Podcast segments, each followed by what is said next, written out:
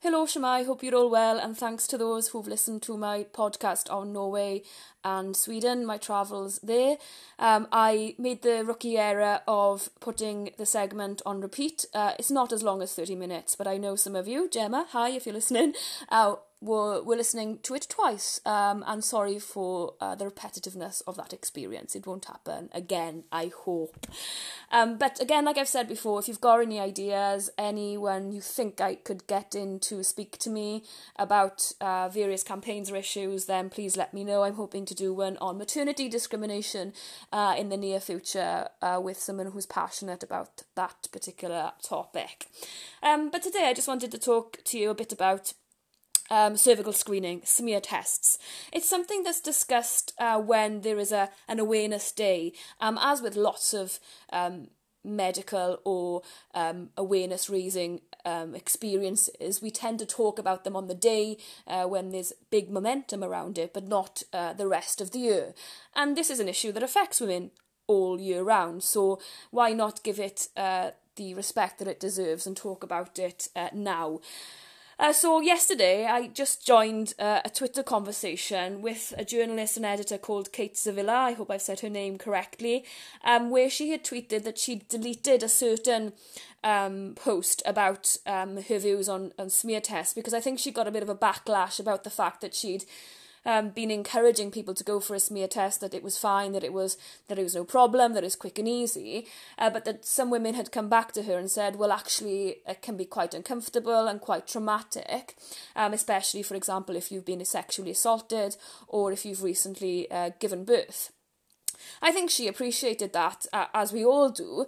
Um, but I think the wider debate that I was engaging with yesterday, and, and as was she and others, was that while we may understand that it may be difficult for some women, we don't want to get to a point in that debate where it actually puts people off uh, going uh, for a smear test because it's really important uh, to stop people from developing cancers down the line and to encourage the take up.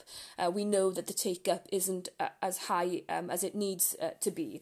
So, um, I think that's key really. How do we initiate a public awareness campaign that's going to acknowledge that, yeah, it can be a bit uncomfortable sometimes, but also that it's entirely uh, vital to go down to your GP, get the test done, and so that you can have peace of mind uh, eventually.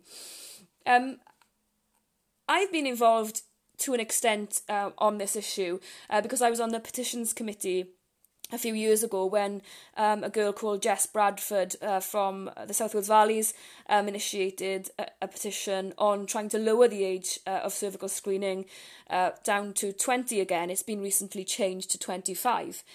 Um, she uh, she got cancer when she was 18 and so I understand uh, the passion that she has for wanting to change the system um, but I saw a, a, Welsh Government statement recently uh, whereby Vaughan Gething, the health uh, minister, was saying that they are not going to be uh, lowering um, that uh, screening because they find uh, that cervical, scan- cervical cancer um, under 25 is particularly rare and that five women under 25 um, are diagnosed a year. So that's 3% of, of total uh, cervical cancers and that they believe, as do the UK uh, body uh, for these these matters, uh, they believe that it's not um, something that they want to encourage women to do if they don't need the, the test. So at the moment we are where we are, but whether it will change back to 20 in the future is, is, is whether the campaigning is successful and I wish everybody luck in that regard. So that's where I've kind of been involved in, in the past in, in following uh, Jess's journey and in following the progress um, of uh,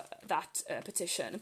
Uh, but in doing this podcast today, I did some research where I went on uh, Cervical Screening Wales's website and Public Health Wales's website and found out, of course, that um, uh, 25 plus uh, women are asked every uh, 25 years of age women, I say plus, um, as in 25 years and over, um, every year are asked to go for um, a, a cervical uh, screening. And then if you're age 50 to 64, you're asked to go for a test every five uh, uh, years.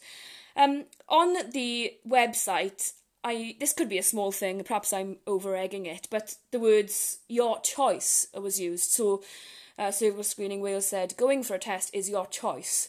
Now I'm not saying that we should be enforcing it to the extent that people should be penalised or um, should be fined for not going for a, for a, a cervical screening test. Uh, far from it, but I think there is a debate to be had about the language that we use and whether we could be using uh, language on these websites that we would be different so that we would encourage people to go for screen tests more. I don't think perhaps the word choice is something that's useful uh, in, in all of this. If you agree or disagree, um, uh, let me know. Um, I did look at some of the statistics, um, but I won't go into them all now. Um, April 2017 to March uh, 2018, um, 76.1% of women aged 25 to 64 were screened with adequate results, and at least uh, and they were screened at least once in the last five years. And 74% were screened in all uh, health boards, and that means that 210,800 women were invited to screen, but 140,100 were actually screened. And then I looked um, at March 2017, and 77% of women in that age group was screened. And then I looked at years previously, but that's when the age was 20 years plus, and um, 76.4% uh, were screened. But again, I think it's really hard to compare because that was a different uh, system. So overall coverage has uh, decreased across Wales, and that's something uh, we should all be concerned about and in August 2018, 171 cervical cancers on the Cervical Screening Wales audit of cervical cancers database um, were recorded. So 171 uh, cases. Um, what I found interesting was the peak in the ages were 35 to 34, and then totally a total jump um, in the 70 plus age group, which I found really interesting because, of course, they are the group that are asked to go for tests uh, less uh, often. Then it goes into stats about the types uh, of stages, uh, what stage cancers, and, and the statistics for that. Um, public engagement, I think, is key here, really, when we're talking about uh, this issue. And I was intrigued to read about the Screening Engagement Network that's been set up uh, to recruit members of the public who have interest in improving screening uh, for all. So I looked on the cervical screening website uh, for more information on this. I also looked in the Public Health Wales website for more information on this, and all there was basically was a box that you could fill in if you were if you defined yourself as one of these women that could be useful. Um, there was no uh, information on who's on the network, who's involved, who was involved, what they're doing, which I think is a big failure, really, because if we do want to encourage women to come forward, then surely if we see these role models, if we see the women from various walks of life who have uh, wanted to get involved in this positive campaign, then that would change our minds uh, significantly. Um, the other issue that I engaged a bit about yesterday, and which I found on the Welsh Government website, was the fact that there's going to be a self testing pilot um, in England, in London specifically, uh, in September uh, 29. Um, as as as is usual, I'm afraid Wales will await uh, the evaluation of that. Uh, i.e., we're not doing our own uh, pilot. Um, we will await that evaluation and then potentially uh, take that on board if uh, the if it's seen to be safe. So this will mean that women can collect a cervical screening sample in their own home, um, and then that would be um, that would be okayed um, if the UK National Screening Committee um, recommends it. I find this quite interesting because, of course, even if you haven't been through a traumatic experience um, in your past, going for a smear test uh, to a GP surgery, which is quite uh, cold and quite unwelcoming sometimes is not something any of us actually want to do. We do it for our own safety. So if we could do it at home and understood how to do it, then I think this would be something really positive. So I'll certainly be um, making sure that I ask the health minister what he's he's doing in in, in respect of this, uh, and looking to see how we can potentially implement it uh, here in Wales to get the levels to get the levels uh, up. I think um, what what I would really like to see is more public um, awareness in general. Um, apologies if I should have known, um, and I, I, guess I should have known as a national politician. Uh, but there was a hashtag Love Your Cervix, Cervix social media campaign in March, and I looked through social media today because I found out about it, um, and I am afraid to say that I only found um, seventy tweets with that hashtag, and not all of them were from Wales. So I I gathered this was a UK wide or a Wales and England uh, um, National Health Service uh, campaign.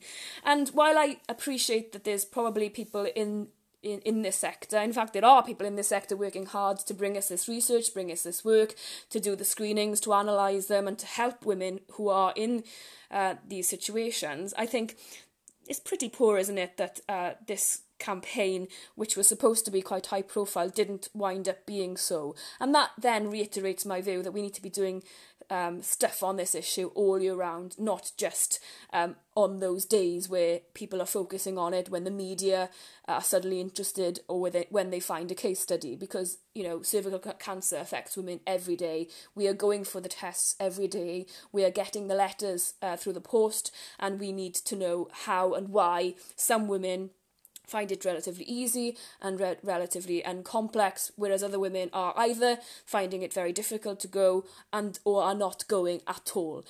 Um, so I think that's key. And also finding ways to target different age groups. As I've told you earlier, uh, the highest points of people uh, getting cervical cancer are in the 35 plus age group and then in the 70 plus age group. Well, you wouldn't target them with the same campaign, and you certainly wouldn't see 70 plus year olds uh, on social media doing the hashtag. So, you know, where are we going with this campaign? Are we going into, you know, the Age Connects uh, events with uh, elderly people in our town halls? Are we going into youth clubs? Uh, are we going into coffee mornings to talk to people uh, about these issues?